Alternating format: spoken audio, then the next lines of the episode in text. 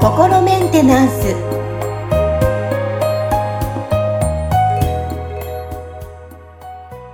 はい、皆さんこんにちは。心メンテナンス。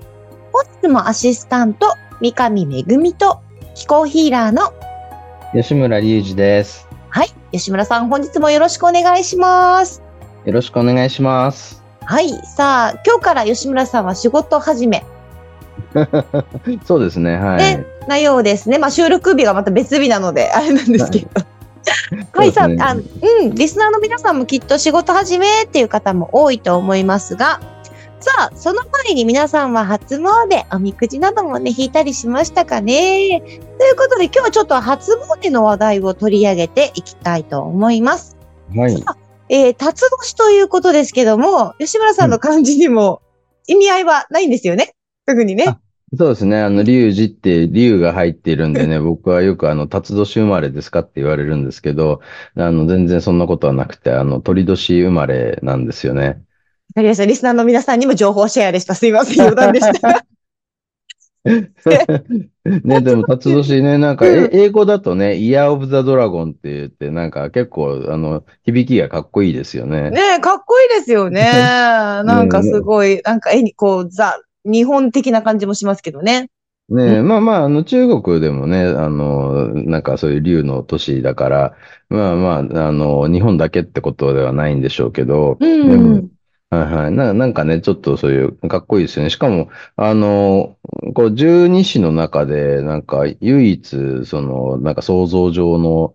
生き物ですよね。あ、そうだ。今知った、そうだ。そうですね。確かにそうだ。なぜなんだろう。ね、なんか面白いですよね。この辺とかね。まあちょっと僕全然その辺詳しくないんで、ね、なんかちゃんと研究されてる方はちょっと明確な答えがあるのかもしれないですけど。あ、はい、そうですね。言われてみればそうですね。辰年ということで。いやー、辰では吉村さんは、まあ、決めてます。いついつまでに行くとか。あ、いや、もうね、全然決めてなくて、ちょっと、スピリチュアル系の人たちの中では、多分僕かなり異色なんじゃないかと思うんですけど、そういう、お参りとか、パワースポット巡りとか、全然適当な感じなんですよ。だから、それこそ、初詣、と称して、まあ、僕住んでる調布市にはね、深大寺ってお寺があるんですけど、そこは実はお蕎麦で有名な、お寺なんですよ。へー。境内にもお蕎麦屋さんいっぱいあるし、なんか、お寺の周りの、通り沿いとかもお蕎麦屋さんがいっぱいあって、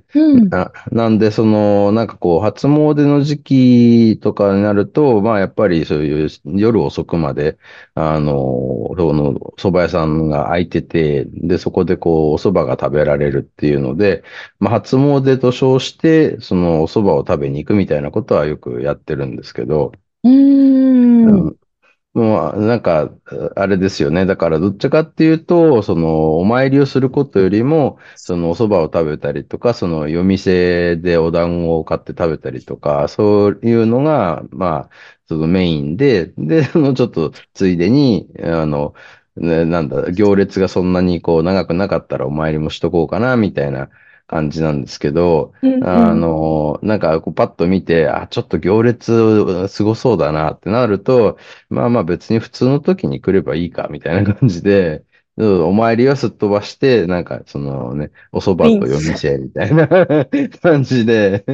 済ませちゃってたりとかっていう、なんかすごいいい加減な感じでやってますね。いや、でも私もわかる。雰囲気ね、こう、初詣のこうね、やっぱりお祭りみたいな感じがね。そうですね。はいはい。もうなんかそういうお祭りとか縁日が結構好きなんで、なんかその雰囲気を楽しみに行ってるっていう感じですね。あ、なるほどね。まあでもね、まあ人それぞれ皆さん、なんか、でも、なんだろう、初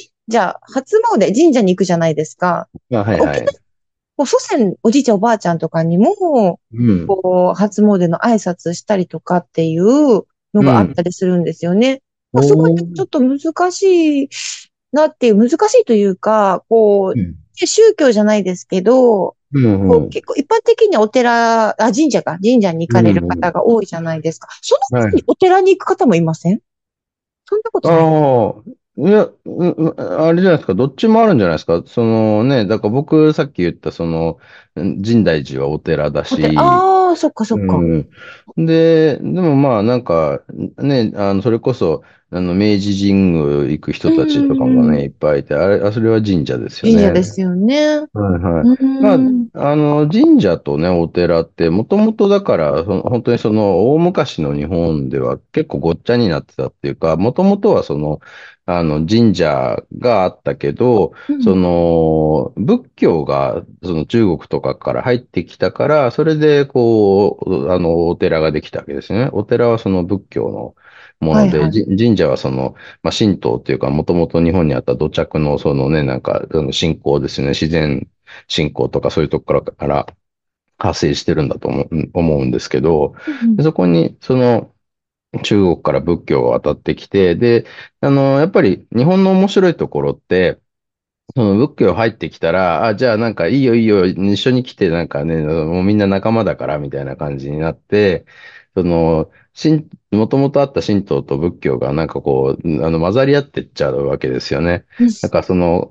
神様とかも、結構そういう、海外から、入ってきて、その日本のなんか、神様の仲間入りしちゃったみたいなのを、こう、七福神とかの中にこうね、いたりとか、これはその他の地域だったりすると、その、こう、宗教入ってきた時に、そのね、なんかこう、元々の宗教が、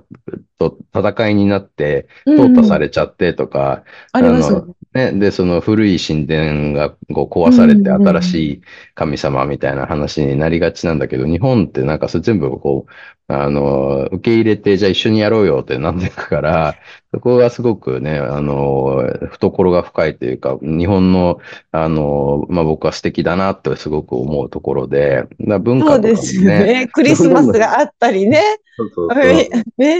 はいはい。だから、なんか僕自身は、だから、もうあんまりそのね、なんかそういうのを深く考えないで、とにかくその、なんかみんな楽しければ、なんかいいんじゃないっていう発想を、まあ採用してるんですよね。で、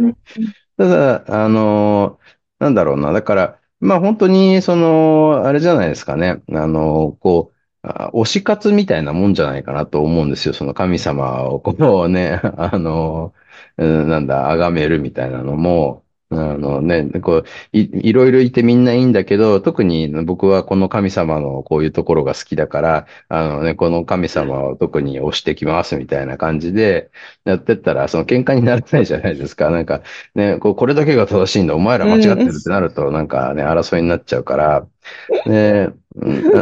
だからね、本当にだからお参り行くとかも、じゃあそういう感じで、そのなんかね、すべて、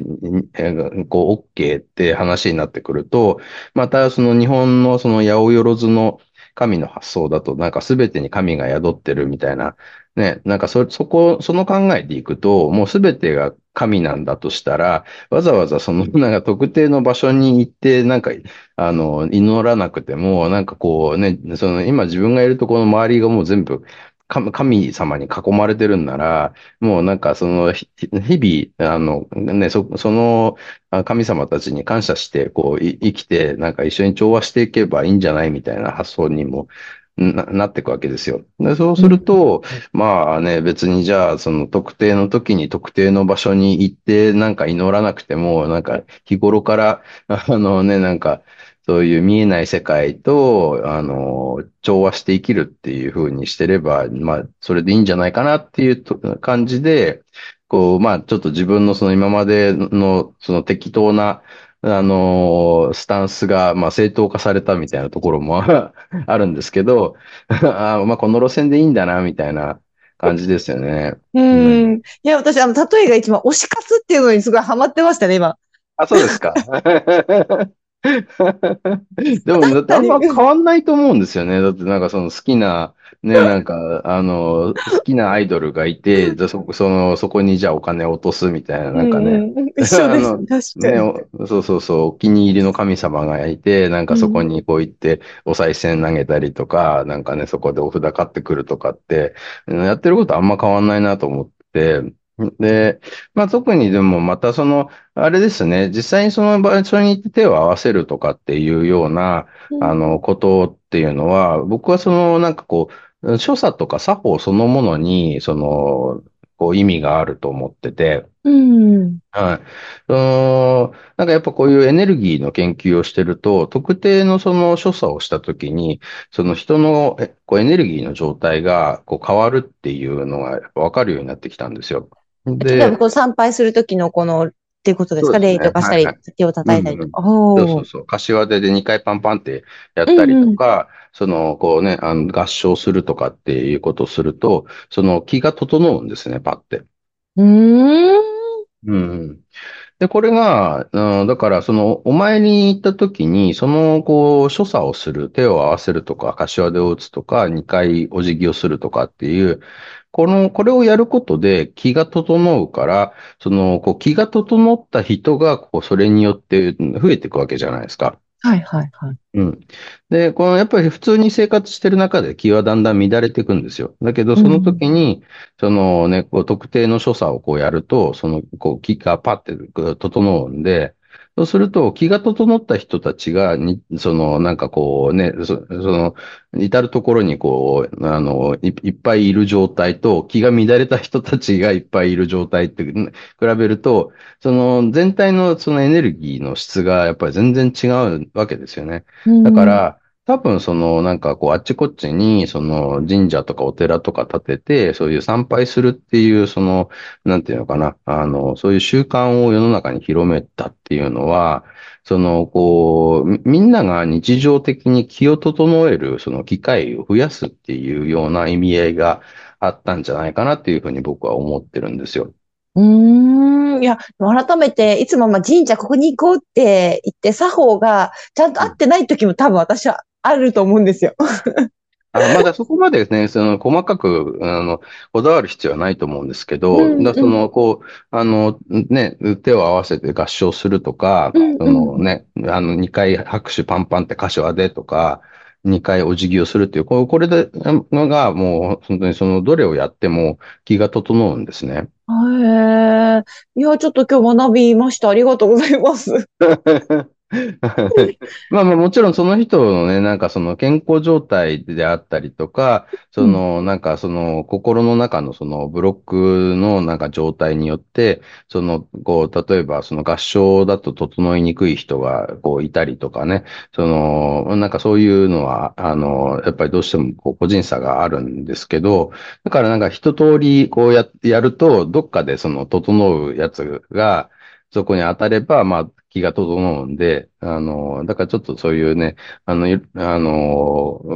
分神社とかお寺とか行くと、その参拝の作法とかってなんか書いてあるんですよ。ありますね、こう。はいはいはい。だからそれを見て、実際こうやってみるっていうのを、その、こういくつかやってみるといいんじゃないかなと思いますよ。で、そうするとなんかね、気が整うと多分スッとする感覚みたいのが、なんかこうわかると思うんですよね。なんで、まあ、まず、その、あんま分からなかったとしても、なんかその気が整うと、それによって、その、なんか流れがこうできるんで、その、こう、言ってみたら、その、自分の中に、その、邪気みたいなものが多い時って、その、整った状態が分かりにくいんだけど、でも、その、こう、気を整えれば、まあ言ってみたら、こう、エネルギーが流れるんで、その邪気が流れて少し減るわけですよね。だから、それを繰り返していくうちに、多分、なんか、この、スッとするこの感じかっていうのが分かってくると、多分、その、なんか今ちょっと自分、気が乱れてるから、その、ちょっと整えようみたいな感じで、別にその、ね、神社とか行かなくても、その、なんかこうね、自分の部屋で、周りに人がいないときにこっそりこう合掌するとか、なんかひとまずパンパンって柏手打って、それでね、また仕事に戻るみたいな、こともできると思うんですよね。でも